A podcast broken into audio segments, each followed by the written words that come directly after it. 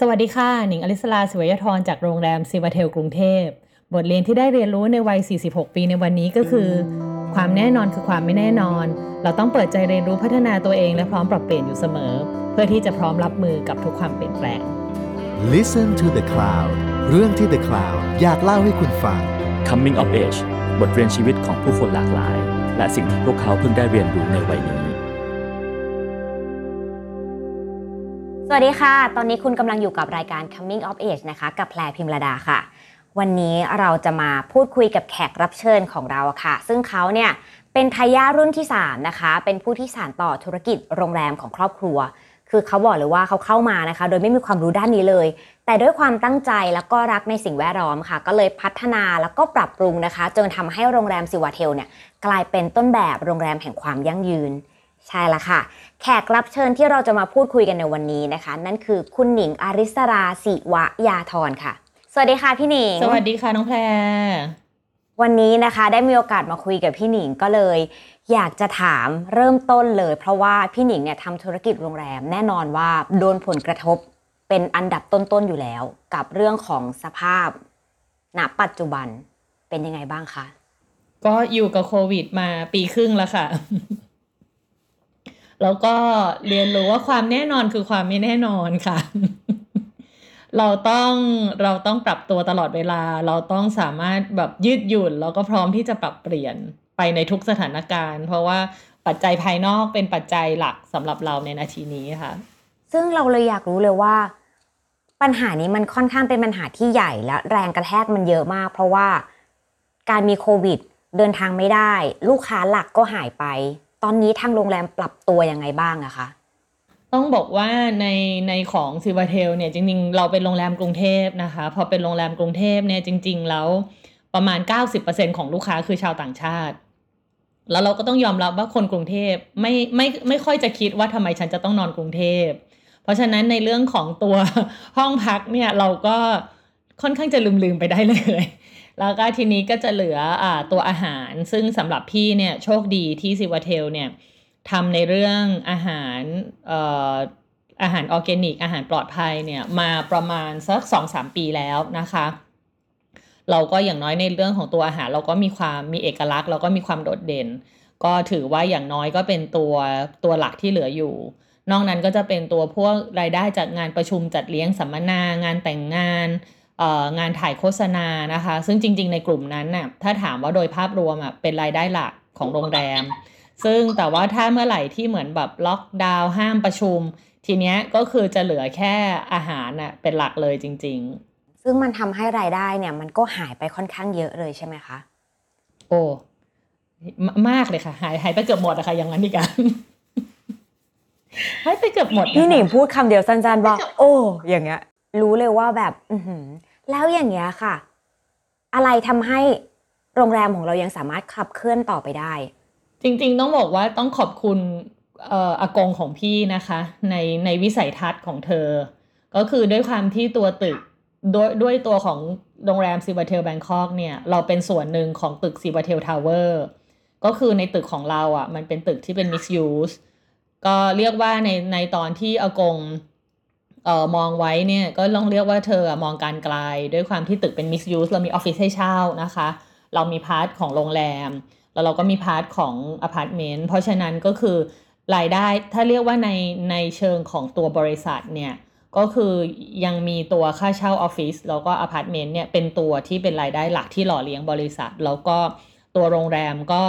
มา add on อีกนิดหน่อย คือก่อนโควิดเนี่ยสัดส่วนรายได้บริษัทเนี่ย เจ็ดสิบสามสิบคือโรงแรมเจ็ดสิบแล้วก็ part ค่าเช่าว่าสามสิบ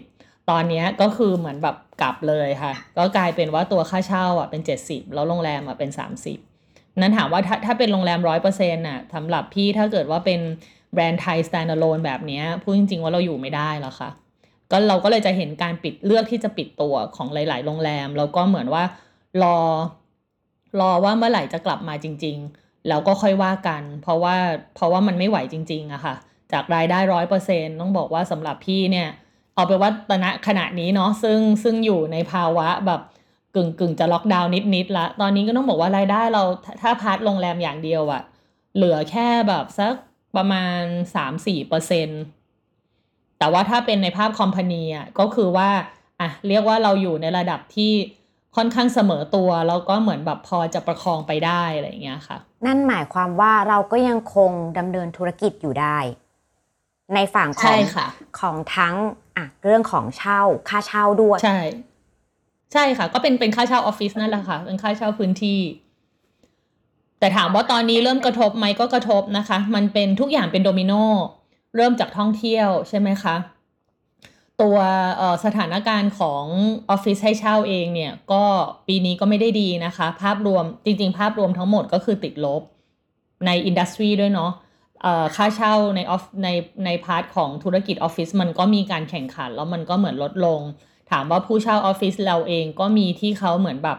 ไปต่อไม่ไหว เหมือนบอกว่าไม่ต่อสัญญา หรือว่าเขาอาจจะเหมือนแบบ ย้ายไปอยู่ที่อื่นที่มันแบบถูกลงอะไรอย่างเงี้ย แต่ในขณะเดียวกันเราเองก็ยังโชคดีว่า ด้วยความที่อยู่ในเพลินจิต location ดี เราก็จะมีลูกค้าที่ย้ายมาจากที่อื่น ลูกค้าที่ดาวไซด์ออฟฟิศลงอะไรอย่างเงี้ยค่ะ ค่ะ ถ้าอย่างนั้นเราต้องถามต่อแล้วล่ะ เพราะว่าอะในเบื้องต้นเรารู้แล้วว่าการปรับตัวเนี่ยมันมีการมีเกิดขึ้นที่ศิวาเทลของเรา ดังนั้นก็เลยอยากจะถามต่อกับพี่หนิงว่า คือทุกคนรู้อยู่แล้วว่าที่ซิวาเทลเนี่ย ดูเรื่องของ sustainability แล้วก็ zero food waste เป็นหลัก เหมือนเป็นหลักการของทางโรงแรมเลยด้วยซ้ำโควิด หรือแรงกระแทกเนี่ยค่ะ มันกระทบกับความเชื่อนี้ของโรงแรมไหมคะ ไม่ค่ะ ของสิวาเทลต้องบอกว่า เรื่องความยั่งยืนหรือว่า sus- sustainability อะมันเป็นมันเป็นแบรนด์ purpose มันเป็นจุดยืน มันไม่เราไม่ได้มองว่าเราทำเพื่อเป็นจุดแตกต่าง เราไม่ได้ทำเพราะเรามองว่านี่คือกระแสหรือว่านี่คือหรือเทรนหรือว่าคือเทรนด์แต่สำหรับซิวาเทลมันคือแบรนด์ value มันคือมันคือเหตุผลของการมีอยู่ของแบรนด์ของเรานะคะ เพราะฉะนั้นถามว่าค่ะเออมันยิ่งมันยิ่งชัดเจนที่ว่าพอเกิดเหตุการณ์เนี่ยค่ะ ถ้าเป็นคนอื่นที่คิดว่าเออ มันเป็นจุดขายหรืออะไรก็ก็อาจจะต้องนั่งคิดว่าแบบตายแล้วตายแล้วทำยังไงอะไรอย่างเงี้ยแต่ทีนี้ของซิวาเทลต้องบอกว่า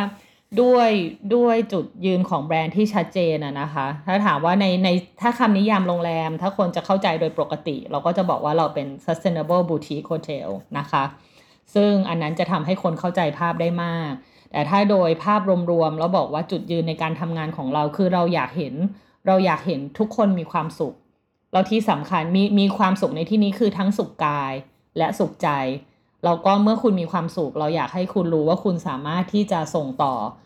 ความสุขนั้นน่ะไปยังผู้อื่น ทุกคนมีศักยภาพในการที่จะส่งต่อความสุขหรือการแบ่งปันออกไปนะคะ ถามว่าตรงเนี้ยสำหรับซีวาเทลเองเอ่อโดยตัวที่เราดูอยู่ทั้งหมดเนี่ยมันก็จะเป็นในเรื่องของ 3 กลุ่ม คือกลุ่มแรกเนี่ยเราให้ความสำคัญกับความสุขของพนักงาน เพราะเราเชื่อว่าเมื่อเราดูแลพนักงานดีเนี่ย แล้วพนักงานเรา happy เนี่ยเขาก็จะมีกำลังใจที่จะเหมือน take care ดูแลบริการลูกค้าที่เข้ามาใช้บริการในโรงแรม part ของเออสังคมสังคมชุมชน เราก็มองว่าเราทำงานในด้านนี้ผ่านผ่านอาหาร ด้วยความที่เราเราตระหนักว่าอาหารเนี่ยทุกวันนี้คนที่ไม่สบายอะค่ะสาเหตุใหญ่การกินคือมาจากการกินอาหารที่มันแบบมีสารเคมีปนเปื้อน อาหารแปรรูปนะคะแล้วก็ทำให้ไม่สบาย เพราะฉะนั้นนั่นเป็นนั่นเป็นจุดยืนที่ศิวาเทลอะ commit ที่จะเอ่อ offer อาหารที่ปลอดภัยที่สุดสำหรับลูกค้าเท่าที่เราจะหาได้ โดยเราอะคัดเลือกวัตถุดิบเหล่านี้มาจากเกษตรกรแล้วก็ชุมชนโดยตรงนะคะ จากทั่วประเทศ เราเน้นการใช้วัตถุดิบที่เป็นของไทยผลิตในเมืองไทยนะคะ เพื่อให้ตัวเราเนี่ยมี สามารถที่จะรายจ่ายต่างๆเนี่ยให้มันกระจายกลับไปสู่เกษตรกรแล้วก็ชุมชนโดยตรงนะคะ ในขณะเดียวกันเกษตรกรเนี่ยก็ทำงานในวิธีที่เป็นมิตรกับสิ่งแวดล้อม คือเขาไม่ใช้สารเคมีในกระบวนการผลิตใช่ไหมคะ อันนี้ก็ตรงกับเอ่อในเรื่องของการอนุรักษ์สิ่งแวดล้อม ซึ่งอันนี้เป็นตัวเป็นตัวตัวหนึ่งที่มันเราให้ความสำคัญตั้งแต่แรกอยู่แล้ว ตั้งแต่เราแบบว่าตั้งแต่แบรนด์ซิวาเทลถูกก่อตั้งขึ้น เพราะว่าสุดท้ายถามว่า สิ่งแวดล้อมสำคัญยังไง สิ่งแวดล้อมสำคัญในแง่ที่ว่าเอ่อเวลานักท่องเที่ยวมาเที่ยวเมืองไทยเนี่ยเขาก็มาเที่ยวมาเที่ยวทะเลใช่ไหมคะทะเลที่สวยงามภูเขาอะไรอย่างเงี้ยเพราะฉะนั้นก็ค่ะมันก็เป็นความจำเป็นที่เราจะต้องรักษาสิ่งแวดล้อมเหล่านี้ไว้ เพื่อที่จะให้แบบอยู่คงอยู่แล้วก็สืบไปถึงลูกหลานแล้วก็โดยอย่างเราก็เห็นแล้วพอสิ่งแวดล้อมมีปัญหาอากาศแปรปรวน ภาวะโลกร้อนส่งผลกลับมาที่เอ่อ การเพาะปลูกก็กลับมาที่อาหารก็กลับมาที่ตัวเราอีกอะไรอย่างเงี้ยค่ะ เพราะฉะนั้นทุกอย่างมันเชื่อมโยงกัน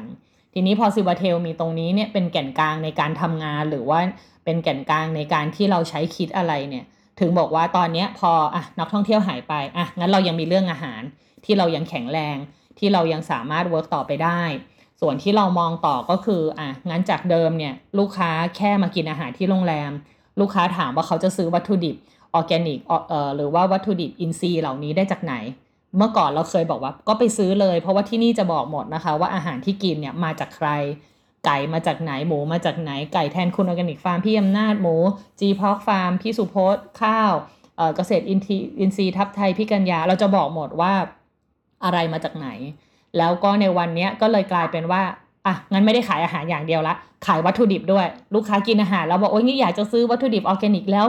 อยากจะรู้ว่าเหมือนแบบเอออันนี้ศิวาเทลคัดเลือกมาแล้วเชื่อถือได้ เพราะฉะนั้นวันนี้ลูกค้าก็สามารถที่จะออเดอร์วัตถุดิบออร์แกนิกเนี่ยกับโรงแรมได้ ซึ่งซึ่งพอปีนี้พี่ก็เลยคิดว่าจากที่มันเคยเป็นออฟไลน์เหมือนเป็นเป็นช่วงแบบเริ่มต้นเราก็จะปรับมุมหนึ่งของตัวร้านอาหารเราเนี่ยเป็น mini organic mart ก็คือวัตถุดิบอะไรของทุกอย่างที่เราใช้รวมไปถึง สบู่นะคะที่เป็นฮักออร์แกนิกที่เป็นแบบว่ามิตรกับสิ่งแวดล้อม แล้วก็ปลอดภัยกับคนใช้ คือเรียกว่าโรงแรมใช้อะไรเราก็จะเอามาขายใน shop ของเราอะไรอย่างเงี้ยค่ะเราก็รวมไปถึงตัวต่อที่เรามองไว้ก็เมื่อลูกค้ากินแล้วรู้จักเกษตรกรแล้ว เราก็จะมี farm trip ค่ะที่ offer ลูกค้าได้ ซึ่งตรงนี้มันก็จะตอบโจทย์ได้ทั้งลูกค้าที่เป็นคนไทย แล้วก็ลูกค้าที่เป็นต่างชาติ ในการที่เหมือนว่า เพราะว่าส่วนใหญ่เกษตรกรส่วนใหญ่จะอยู่ในบริเวณรอบๆ กรุงเทพนะคะสมุทรสงคราม ราชบุรี นครปฐมปักช่องอะไรอย่างเงี้ยค่ะ ก็คืออยู่ในในในระยะทางที่สามารถเดินทางได้ไปเช้าเย็นกลับ ซึ่งตัวนั้นก็จะเป็นตัวต่อของเรา เรียกว่าเราก็ บนบนพื้นฐานการทำงานเดิม มันทำให้พี่สามารถมอง revenue stream ใหม่ๆ แล้วก็ service ใหม่ๆ ที่เราจะ offer ให้ลูกค้าได้ ที่ทั้งหมดยังอยู่บนเบสการทำงาน operation เดิม แล้วก็ belief เดิมทั้งหมดค่ะ ซึ่งตอนแรกอะ่ะหนูตั้งใจว่าหนูจะถามพี่หนิงเพิ่มเติมนะว่าโควิดมันกระทบยังไงมีการปรับตัวยังไง ซึ่งเมื่อกี้พี่หนิงได้ตอบมาทั้งหมดแล้ว ดังนั้นหนูเลยจะถามเลยดีกว่าว่า ที่มาของตัวตนของซีวาเทลเนี่ยคำว่า zero food waste หรือว่า sustainability เนี่ยหนูเชื่อว่ามันก็เกิดขึ้นจากคนทำนี่แหละ ก็คือพี่หนิง ที่มาที่ไปทำให้พี่หนิงเชื่อในเรื่องนี้คืออะไรอะคะต้องย้อนกลับไปว่าจริง ๆ เนี่ยพี่ซิวาเทลเนี่ยค่ะก็ปีนี้ 10 ปีแล้วแล้วก็พี่อะเข้ามาดูแลเนี่ยหปี แล้วก็ตัวแบรนด์เนี่ยตอนที่มันถูกก่อตั้งเนี่ยก็ก่อตั้งโดยสมัยยุคเอ่ออากงเอ่อกับคุณพ่อกับ คุณอาทั้งหลายเนี่ยแล้วก็จริง ๆ แล้วเนี่ยเขาก็เหมือนด้วยความที่เราอยู่ที่เพลินจิตเนี่ยมันถูกวางไว้ว่าให้เป็น business hotel แต่เสร็จแล้วด้วยโลเคชันด้วยลูกค้าที่มาจริง ๆ อะไรเงี้ยค่ะ ด้วยห้องของเราที่แบบห้องเรากว้างมาก ห้องเราเริ่มต้นที่ 64 ตารางเมตร ลูกค้าก็เลยเป็นลูกค้าที่แบบมามามาเที่ยวพักผ่อนอะไรเงี้ยค่ะ ก็เลยตอนที่ประมาณปีที่ปีที่สามปีที่สี่เราในครอบครัวเราคุยกันเรื่องของการรีแบรนด์ แล้วเราก็มองแต่เราไม่รู้ว่าจาก business hotel เนี่ยแล้วเราจะ rebrand แล้วเราจะ rebrand เป็นอะไรอะไรเงี้ยพี่ก็เข้ามากับภารกิจตรงนั้น เราก็เอ่อแต่ถามว่าใน element เดิมที่ทำงานที่โรงแรมปูไว้อยู่แล้วเนี่ยก็คือเรื่อง green อันเนี้ยมีมาตั้งแต่ต้นเอ่อก่อนที่พี่จะเข้ามาศิวาเทลได้ green leaf อยู่แล้วได้หนึ่งใบศิวาเทลได้ Green Hotel อยู่แล้ว Green Hotel เป็น Silver ดังนั้นในเรื่อง Operation ความ Green อะมีมาเต็ม พอมาถึงพี่ก็พี่ก็ด้วยความที่ส่วนตัวเราเราสนใจเรื่องของพวกการใช้ของที่เป็น Chemical Free เราสนใจเรื่องการกินอาหารออร์แกนิก เพราะว่าก่อนช่วงช่วงคาบเกี่ยวที่พี่จะเข้ามาทำงานต่อที่ซิวเทลอะตัวเองอะเริ่มมีปัญหาสุขภาพเหมือนแบบเอะเราเริ่มกลับมามีสิวมีผื่นแล้วเราไม่รู้สาเหตุอะไรเงี้ยค่ะ เราหาหมอเราก็ไม่หายจนแบบเอาเราก็เหมือนอ่านในตามอินเทอร์เน็ตเยอะแยะเนาะแล้วก็คนก็เริ่มบอกเอ้ยก็ที่หน้าเป็นสิวเนี่ยก็คือใช้ แชมพูที่มันแบบมีสารเคมีสะสมไงพอถึงตอนเด็กๆเนี่ยร่างกายเรายังดีเราก็ดีท็อกออกได้ แต่พอร่างพอเริ่มอายุขึ้นมากขึ้นแบบผ่านสัก 35 ร่างกายกระบวนการข้างในอะ่ะเขาก็เริ่มเสื่อมถอย การจะดีท็อกออกได้เนี่ยประสิทธิภาพที่มันจะดีท็อกออกได้มันน้อยลง มันก็จะเกิดการตกค้างในร่างกายมากขึ้น แล้วมันก็เลยจะเกิดเป็นการฟ้องต่างๆออกมาในการแบบ เป็นผื่นกลับมาเป็นสิวอะไรอย่างเงี้ยค่ะ มันเป็นวิธีขับของเสียของร่างกาย แล้วก็บวกกับ เราก็อ่านต่ออีก เราก็เจอว่าไอ้ตับเนี่ยเป็นเป็นอวัยวะสุดท้ายของร่างกายที่ทำหน้าที่กรองสารเคมีหรือว่าทุกอย่างที่เราใช้เนี่ยเป็นเป็นด่านสุดท้าย แล้วในขณะที่ตับเนี่ยเป็นอวัยวะที่รักษาไม่ได้ เพราะฉะนั้นพี่ก็เลยบอกอ้าวงั้นเราก็ต้องกลับมาดูวิธีกินอยู่แล้วที่มันให้แบบว่า มีเคมีน้อยที่สุด นั่นก็เลยเป็นจุดเริ่มต้นว่าทำไมส่วนตัวพี่อะถึงสนใจเรื่องออร์แกนิก ถึงสนใจเรื่อง chemical free แล้วก็เลยนำสิ่งเนี้ยเข้ามาโรงแรมในการทำงาน เพราะว่าเรารู้สึกว่า เอ้ย เราเป็น Family Business เนี่ย แล้วเราก็อยากจะ offer เอ่อไม่ว่าจะเป็นอาหารหรือว่าของใช้เนี่ยให้กับลูกค้าที่มันปลอดภัยในเลเวลที่ละเท่ากับที่เราอะใช้เอง เมื่อลูกค้ามาเราก็อยากให้เขาแบบอ่าได้ใช้สบู่ที่มันแบบ chemical free นะ ไม่ใช่แค่ refill แต่ chemical free ด้วย คือจะได้ไม่มีสารเคมีตกค้างในตัวเขาขณะเดียวกันก็จะได้ไม่มีสารเคมีอันตรายตกค้างไปในน้ำที่มันจะลงไปในน้ำทิ้ง แล้วมันจะลงไปในแม่น้ำลำคลองไปจนถึงทะเล แล้วก็ในเรื่องของอาหารก็ก็เลยเป็นที่มาที่อะเริ่มเอาออร์แกนิกเข้ามา แต่ถามว่าทั้งหมดที่ทำเนี่ยทั้ง green ทั้งออร์แกนิกทั้งเอ่อเรื่องของการใส่ใจพนักงานอะไรพวกเนี้ย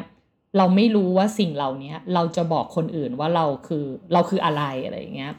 ก็เลยเป็นที่มาที่พี่อะตามหาแบบก็ take course branding นั้นนี้นู้นอะไรอย่างเงี้ยก็แปะไว้ก่อนว่าคำว่า sustainable boutique hotel อย่างที่บอก เพราะว่าตัวเองก็ต้องบอกทีมเหมือนกันว่าจาก business hotel เรากำลังจะเปลี่ยนเป็นอะไรนะจ๊ะอะไรอย่างเงี้ยแต่ถามว่าในวันนั้นเนี่ยตัวเองก็ไม่ได้เคลียร์เหมือนเราแปะเอาไว้ว่า sustainable boutique hotel อะไรอย่างเงี้ยแต่ถามว่า inner จะแบบลึกลงไปถึงข้างในแบบเข้าใจดีเลยไหมก็ไม่ จนพี่ก็ได้ไปรู้จักโครงการ p o l a d y the Creator ที่บอกว่าก็จะมีน้องๆเนี่ยบอกพี่หนิง พี่หนิงต้องไปเรียนโครงการนี้ โครงการนี้เนี่ยสอนให้น้อมนำหลักปรัชญาเศรษฐกิจพอเพียงมาใช้ในการทำธุรกิจ ในการบอกว่าใช้ชีวิตอ่าเนี่ยเป็นการทำแบรนด์ทำธุรกิจแบบพอดีแล้วก็พอเพียง พี่ก็บอกเออ ก็ฟังดูน่าสนใจนะ เพราะว่า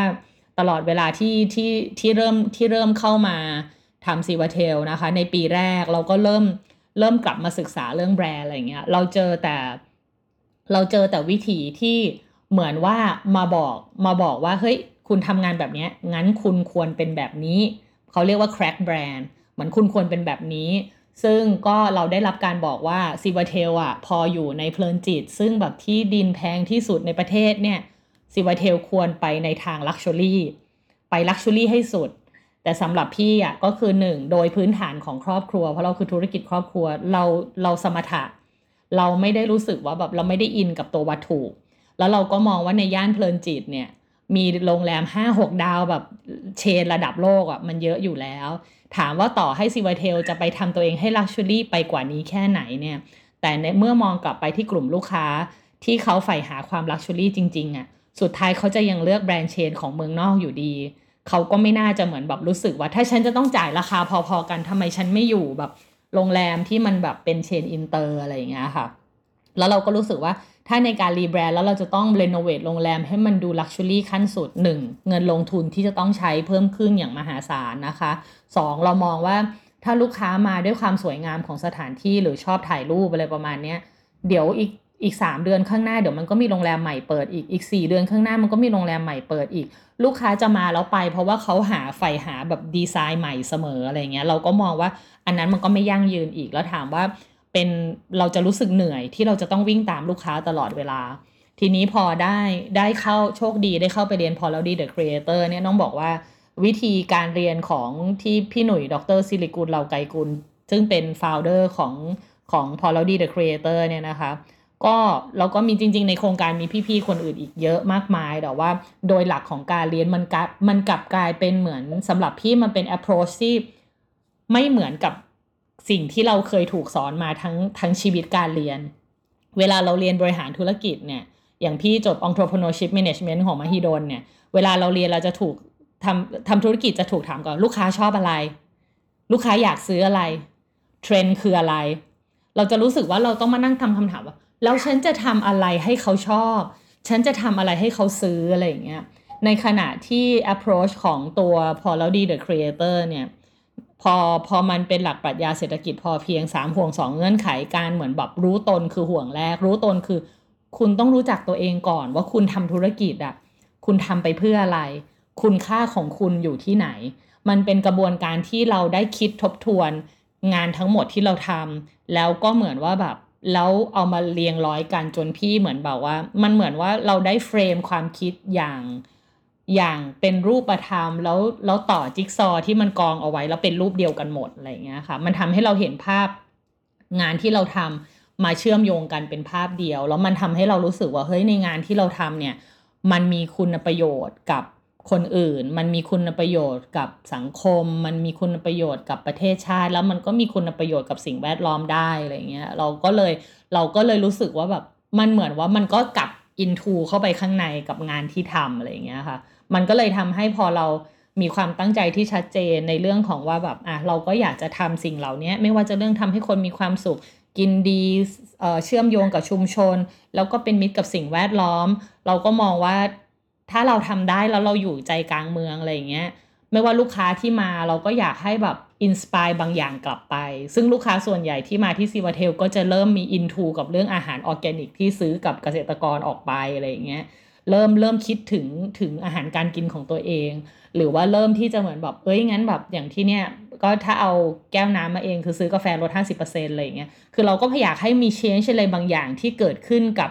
ลูกค้าแล้วก็คนที่มาที่โรงแรมแล้วออกไปแล้วรู้สึกว่าแบบเฮ้ยเขาเริ่มทำดีอะไรบางอย่างได้อะไรเงี้ยเพราะพี่เชื่อว่าการเปลี่ยนแปลงมันจะเกิดได้จากแบบคนเล็กๆ หลาย ๆ คนที่มารวมกันแล้วมันจะเป็นพลังของการเปลี่ยนแปลง ซึ่งการเปลี่ยนแปลงเกิดขึ้นได้ด้วยด้วยทุกคน นั่นนั่นก็เลยค่ะเป็นสิ่งที่ทำให้ให้เรารู้สึกว่าแบบว่า เออพอเรามีความชัดเจนในการทำงาน มันก็นำไปต่อยอดได้ทุกอย่างกับกับสถานการณ์ที่เจอบนบนจุดยืนเดิมอะไรอย่างเงี้ยค่ะ ถ้าอย่างนั้นมาถามอีกหนึ่งเรื่องสำคัญของซิวาเทลบ้างดีกว่า นั่นคือ zero food waste คือเราเชื่อว่าโรงแรมเนี่ยโดยหลักผลิตขยะออกมามากอยู่แล้ว โดยเฉพาะอย่างเมื่อกี้ที่พี่หนิงบอกว่า ตอนนี้เราดำเนินธุรกิจหลักๆ คือร้านอาหารหรือว่าห้องอาหาร แสดงว่าเราก็ยังคงต้องมี food waste เกิดขึ้น วิธีการในการจะกำจัดหรือเป้าหมายของพี่หนิง เป็นยังไงบ้างคะ ต้องบอกว่าจริง ๆ แล้วเนี่ยค่ะมันก็เริ่มเริ่มต้องบอกว่างานงานที่เป็นใด ๆ ที่เป็นด้านแบบสร้างความเปลี่ยนแปลง หรือว่างานใด ๆ ที่เป็นเกี่ยวกับความยั่งยืนอะไรเงี้ยค่ะ มันเป็นงานที่ต้องให้เวลากับเวลา ถามว่าจุดเริ่มต้นเนี่ย food waste zero food waste เนี่ยอันเนี้ยเป็นแบบเพิ่งคำอัพถามว่าทำไมเพิ่งคำอัพจริง ๆ แล้วตอนที่เราเริ่มจอยโครงการกับ Green Hotel แล้วเราก็ต้องในใน ในกระบวนการทำงานเราจะต้องชั่งน้ำหนักขยะ นอกจากเราจะต้องคัดแยกแล้วเราต้องชั่ง เราก็เห็นแล้วว่า ตอนนั้นเนี่ยเห็นเห็นแค่ตัวใหญ่ก่อน ตอนนั้นที่เริ่มช่างเนี่ยค่ะ ก็คือเราเห็นแล้วว่าขยะโรงแรมเนี่ย สูงถึงเดือนละแปดพันถึงแปดพันถึงหนึ่งหมื่นกิโลมันเป็นจุดที่เราแบบเห็นตัวเลขแล้วเราตกใจ เพราะเราไม่เคยช่างมาก่อนก่อนหนั้นแล้วเราไม่เคยช่าง ต่อเดือนเหรอคะต่อเดือนค่ะ นี่นี่คือเมื่อประมาณปีเอ่อห้าเก้าที่เราเริ่ม เป็นปีห้าเก้าที่เราเริ่มจอยตัว Green Hotel นะคะ แล้วก็ทำเป็นจุดที่เราเนี่ย เริ่มได้ชั่งน้ำหนักขยะ น้ำหนักรวมเนี่ยอยู่ที่ประมาณ 8,000 ถึง 10,000 ขึ้นอยู่กับ occupancy นะ ถ้าช่วงไหน occupancy ดีงานเลี้ยงเยอะอะไรประมาณเนี้ยค่ะ ก็ก็จะขึ้นไปถึง 10,000 อันนี้คือหมายความว่าภาพรวมนะ ภาพรวมขยะทั้งหมดไม่ใช่แค่ food waste นะคะ ทีเนี้ยจุดนั้นก็เลยเป็นจุดที่เรามองว่าแบบเป็นจุดที่มองแล้วแบบอ้าวงั้นต้องลดละ เพราะว่า8,000ถึง10,000นี่เรื่องใหญ่นะคะ ก็เลยเป็นจุดที่เริ่มลดก็แต่ว่าถามว่าวันนั้นยังไม่ได้แตะยังไม่ได้แตะ food waste นะ เพราะว่าเราดูภาพภาพใหญ่ก่อน เราก็เหมือนอะเริ่มจากเปลี่ยน จากที่เรามีน้ำเนี่ยเป็นขวดพลาสติกติดตาโรงแรม เราก็เปลี่ยนไปใช้ขวดแก้ว ก็ทำให้ขยะขวดพลาสติกเนี่ยหายไป ตัว amenity ของโรงแรมที่ใส่เป็นขวดเล็กๆอะค่ะ เราก็เปลี่ยนไปใช้แบบ refill มันก็ทำให้ตัวขยะพลาสติกที่เป็นขวดสบู่แชมพูเนี่ยหายไป เราก็มีการทำการคัดแยกขยะด้วยอะไรอย่างเงี้ยค่ะ แล้วก็ขณะเดียวกันในเรื่องของฟู้ดเนี่ยก็เลยได้ได้มีการใช้เรื่องของ zero waste cooking เข้ามา ในการที่เชฟทำงานอะไรอย่างเงี้ยค่ะ ก็ทำให้ภาพรวมตรงนี้พอทำงานมาทั้งหมดประมาณ ตอนนี้ก็เข้าปีที่ 5 ปีที่ 6 แล้วเนี่ย เราลดขยะโรงแรมลงมาได้ประมาณ 70-80%นะนะคะ แต่ว่าอันนี้ก็ต้องบอกว่าถ้าเกิดถ้าคิดว่าไม่มีโควิดเนี่ยโดยเฉลี่ยจะประมาณ 70%ไปละที่เราลดได้ แต่พอมีโควิดแล้วแล้วการบริโภคลดลงตอนนี้ก็เหลือ 80%ค่ะ มันก็เป็นตัวสะท้อนอยู่แล้วว่าว่าเมื่อมีแขกก็มีขยะ ทีนี้ก็คือถามว่าทำไม zero food waste ก็คือว่าเนื่องจากตอนนี้กลุ่มสุดท้ายที่เหลืออยู่หนักๆเลยคือตัว food waste ค่ะ ซึ่งเป็น 50-60%ของขยะโรงแรม เพราะฉะนั้นพี่ก็เลยซีวาเทลก็เลย move มาจับเรื่องเมาเมาไม่ใช่มาจับมาทำงานเรื่อง zero food waste ต่อ เพื่อที่จะทำให้โรงแรมเนี่ยปลายทางเนี่ยเป็น zero waste มันเป็นไปได้จริงๆเหรอ พี่หนิงการที่แบบเราทำธุรกิจโรงแรม แล้วมีคนจำนวนมากขนาดเนี้ยแล้วจะทำให้มันกลายเป็น zero food waste อะค่ะ คือเอาแค่ในบ้านอะจำนวนประชากรไม่เยอะอะเราว่ายังยากเลยนะ ได้สิคะก็คือถามว่าที่ทำมาอยู่แล้วเนาะที่ทำมาอยู่แล้ว ถามว่าเรามี awareness เรื่องนี้อยู่แล้ว แล้วเราก็เราทำควบคู่มาตลอดอยู่แล้ว เพียงแต่ว่าตอนนี้ถึงปีที่เรา address มันขึ้นมาเป็น issue ใหญ่ในเรื่องของหมวดหมวด waste ในการที่เราทำงาน ถามว่าก่อนหน้านี้เราก็เราก็มีการจัดอบรมนะคะ จัดอบรมเชฟในเรื่องของ production planning หรือว่า cooking preparation เนี่ย ให้เขาได้จัดเตรียมในปริมาณที่เหมาะสม ไม่ได้ทำเหมือนโอเวอร์เกินไป เขา adopt เรื่อง zero waste cooking เข้ามาก็คือว่าไม่ว่าจะเหมือนแบบกระดูกกระดูกไก่ก้างปลาเศษผักอะไรพวกนี้มันจะถูกนำกลับมาทำซอสทำซุปแล้วก็ถ้ามีส่วนที่ create เมนูใหม่ได้ เขาจะเอามา create เป็นเมนูใหม่ อย่างยกตัวอย่างหัวปลาแซลมอน อันนี้จะชาร์จคือเมื่อก่อนทั้งหัวก็จะโยนลงลงลงหม้อน้ำซุปไปอะไรอย่างเงี้ยค่ะ แต่อันเนี้ยเชฟก็เหมือนแบบอะเอามาขูดเนื้อออกมาทั้งหมดก็ได้ออกมาตอนหนึ่งหัวเนี่ยประมาณ 1.5 กิโลนะคะ เราก็เอาไป create เป็นเมนูอะข้าวผัดปลาแซลมอน กับแซลมอนยำตะไคร้อะไรเงี้ยก็เกิดเป็นเมนูใหม่ เราก็ถ้าเหลือที่เป็นกระดูกจริง ๆ ก็ค่อยอาเชฟแล้วแต่ว่าจะไปอบแห้งแล้วไปทำเป็นเป็นเครื่องปรุงหรือว่าจะเอาไปทำซอสอะไรเงี้ยค่ะ ก็คือตัวเนี้ยในกระบวนการทำงานอะเชฟแบบมีอยู่แล้ว ทีนี้ก็อันนั้นก็คือช่วยลดลงไปได้ละ จากคือเมื่อก่อนเนี่ยเดือนละสามพันเราลดไปได้ห้าสิบเปอร์เซ็นต์ละเพราะนั้นตอนนี้ก็จะเหลือในส่วนที่มาจาก canteen ด้วย แล้วก็มาจากในตัวที่ลูกค้าทานเหลือด้วยอะไรเงี้ยค่ะ ก็เป็นกลุ่มที่เราก็จะ work ต่อ แล้วใน plan ของเราก็คือตอนเนี้ยเราในปีหน้าเรา target ว่าเราจะต้องเป็น zero zero waste kitchen ก่อน ก็คือในกระบวนการก็ต้องกลับมาดูกันอีกว่าจะทำยังไง มีอะไรที่ยังเหลืออยู่ แล้วจะเอาไปทำอะไรได้อีก แล้วก็รวมมาถึงกระบวนการออกแบบเมนู ให้ไม่มี food waste ซึ่งตรงนี้ก็เป็นอีกหนึ่ง challenge สำหรับพี่กับเชฟที่จะต้องมาดูเลยว่าตัวเมนูเนี่ยจะไม่ให้เกิด food waste ในจานอะไรอย่างเงี้ยค่ะ เช่นเมนูหอยอาจจะแบบไม่ offer เพราะว่าหอยจะเกิดเปลือกหอย ก็ไม่มีเมนูที่เป็นหอยอะไรประมาณนี้คือเราคิดตั้งแต่ต้นทางเลยใช่ไหมคะ ว่าอะไรก็ตามถ้าเกิด ถ้ามันจะมี waste เกิดขึ้น เราขอเลือกไม่ใช้เลยดีกว่า ใช่ค่ะ ถูกหรือหรือว่าอย่างบอกว่าผัดไทยอย่างเงี้ยเมื่อก่อนกุ้งเสิร์ฟมาอาจจะมีหัวมีเปมีหางมาด้วยอะไรอย่างเงี้ยอาทีนี้ก็คือถ้าเราเปลี่ยนกระบวนการคิดใช่ไหมคะ ก็คืองั้นก็ไม่เป็นไร อยู่ในจานก็คือให้มันเป็นเนื้อกุ้งเปื่อยๆละ ส่วนหัวกับหางก็เอาไปทำซุปต่อไปอะไรอย่างเงี้ย ก็จะ process ไปตั้งแต่ตอนในครัวอะไรอย่างเงี้ยค่ะ ก็เรียกว่าเป็นการที่ปกติคนจะคิดว่าก็ ไม่เป็นไรกินเท่าไหร่เหลือ ก็คือไปคิดหาวิธีจัดการไปลายทางจะไปทำปุ๋ยอะเนี่ยก็คือเป็นเป็นโมเดลปกติกินเหลือเท่าไหร่ก็ไปทำปุ๋ย แต่นั่นคือเป็นการที่พี่มองว่าเราไปคิดถึงตอนปลายทางละแปลว่าในการใช้ทรัพยากรตั้งแต่ต้นเนี่ยคือแบบคุณไม่ได้มี awareness เลย คุณก็เหมือนแบบสร้างขยะมันไป แล้วคุณค่อยไปคิดว่าเดี๋ยวทำปุ๋ยที่ปลายทางอะไรอย่างเงี้ยนี่คือพาร์ทเรื่องของงานทั้งหมดที่เกิดขึ้น ที่พี่หนิงได้แชร์ให้กับพวกเราได้ฟังทั้งเรื่องของวิธีการรับมือผลกระทบต่างๆของโควิด งั้นตอนนี้เนี่ยหนูว่าหนูอยากคุยเกี่ยวกับเรื่องราวของพี่หนิงบ้างดีกว่าคำถามคือพอโควิดมันเกิดขึ้นนะคะโควิดมันเปรียบเสมือนวิกฤตวิกฤตหนึ่งแล้วเวลาวิกฤตมันเกิดขึ้นเนี่ยมันทิ้งร่องรอยอะไรบางอย่างให้กับตัวตนของเราสำหรับพี่หนิงร่องรอยที่เกิดขึ้นคืออะไรคะร่องรอยที่เกิดขึ้นเนี่ยหลายอย่างเลยหนึ่ง ที่ได้เรียนรู้เลย ความแน่นอนคือความไม่แน่นอนเอ่อความคิดความเชื่ออะไรที่มีเนี่ย มันเหมือนแบบ เราต้องพร้อมที่จะมองมันในมุมใหม่ เราต้องพร้อมที่จะปรับเปลี่ยน แล้วเราก็ต้องพร้อมที่จะเหมือนแบบเรียนรู้เรื่องใหม่ ๆ ที่เกิดขึ้นอะไรเงี้ยค่ะ เพื่อที่จะทำให้เราอะนำมาใช้ในการแบบก้าวข้ามได้ นั่นคือเรื่องแรกว่าแบบโอเค ต้องแบบไม่ยึดติด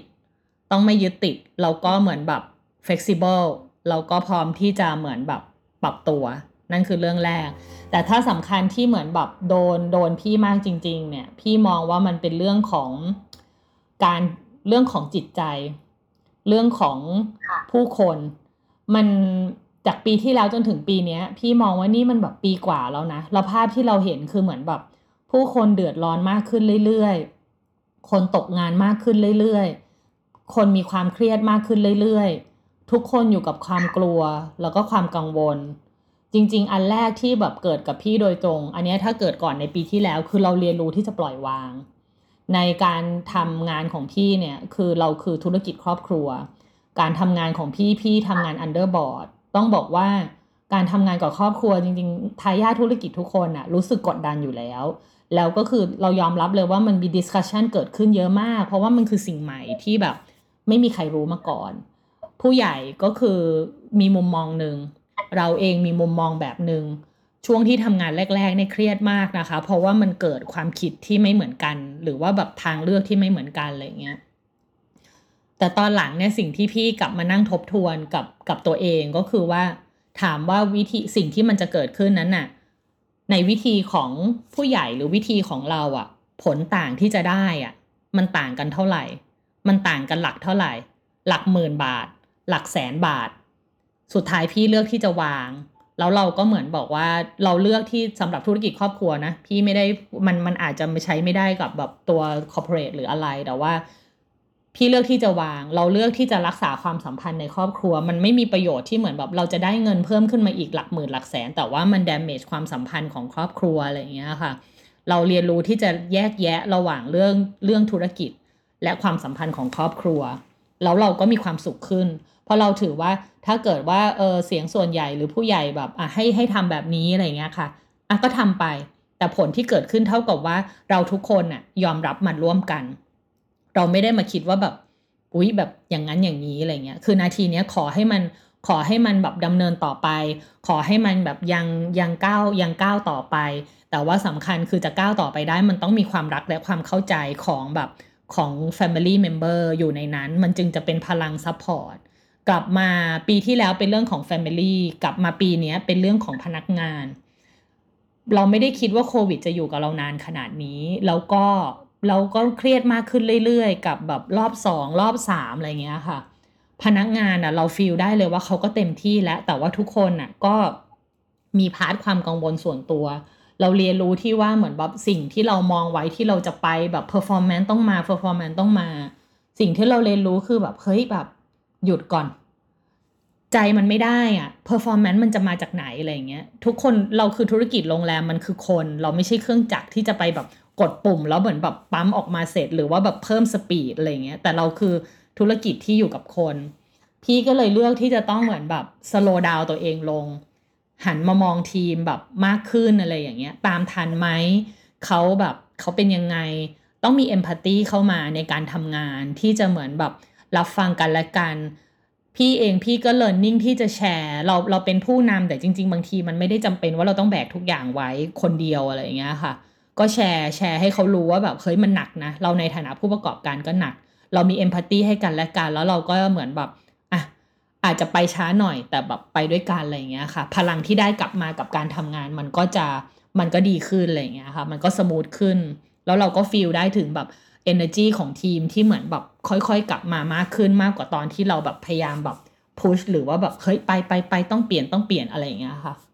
ซึ่งทั้งหมดเนี่ยมันเกิดขึ้นจากคำว่า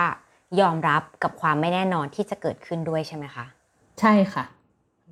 ซึ่งแพรเชื่อว่าหลักเนี่ยค่ะ มันเป็นหลักที่หลาย ๆ คนสามารถ เอาไปใช้ในชีวิตของเราได้เนาะเพราะว่าณตอนนี้มันก็ค่อนข้างหนัก ไม่ใช่แค่กลุ่มใดกลุ่มหนึ่งแต่มันคือหนักสำหรับทุกคนเลย แล้ววันนี้เนี่ยการที่พี่หนิงมาแชร์ข้อมูลกับพวกเราอะค่ะ คือเรื่องหนึ่งที่ตลอดเวลาทั้งหมดที่เราคุยกันสิ่งที่หนูสัมผัสได้จากพี่หนิงคือ ความเบาสบาย คือเราเชื่อว่าณตอนนี้ปัญหาที่พี่เจอมันหนักอยู่แล้วอะไรเงี้ยแต่ณเวลาที่เราคุยกันนะคะ มันดูไม่มีความเครียดหรือใด ๆ มากดทับพี่หนิงอยู่เลย นั่นก็เพราะว่า เรามีคำว่ายอมรับในสิ่งสิ่งนั้นเกิดขึ้นด้วยใช่แล้วค่ะ ไม่ว่าตอนนี้พวกเราทุกคนกำลังเจอกับเรื่องอะไรอยู่ ก็พรุ่งนี้ค่อยว่ากันใหม่ และวันนี้ก็ยินดีมากเลยนะคะ ที่ได้มาฟังพี่หนิงนะคะ แชร์ประสบการณ์ต่าง ๆ วันนี้ขอบคุณพี่หนิงมากๆเลยนะคะ ที่มาพูดคุยกับพวกเรา ค่ะ ขอบคุณน้องแพรมากๆนะคะ ได้เลยค่ะ แล้วครั้งหน้านะคะ Coming of Age ของเรานะคะ จะไปพูดคุยกับใครอีกก็ต้องติดตามกันให้ได้ วันนี้แพรกับพี่หนิงต้องลาไปแล้วนะคะ สวัสดีค่ะ สวัสดีค่ะ ติดตามเรื่องราวดีๆ และรายการอื่นๆจาก The Cloud ได้ที่ readthecloud.co หรือแอปพลิเคชันสำหรับฟังพอดแคสต์ต่างๆ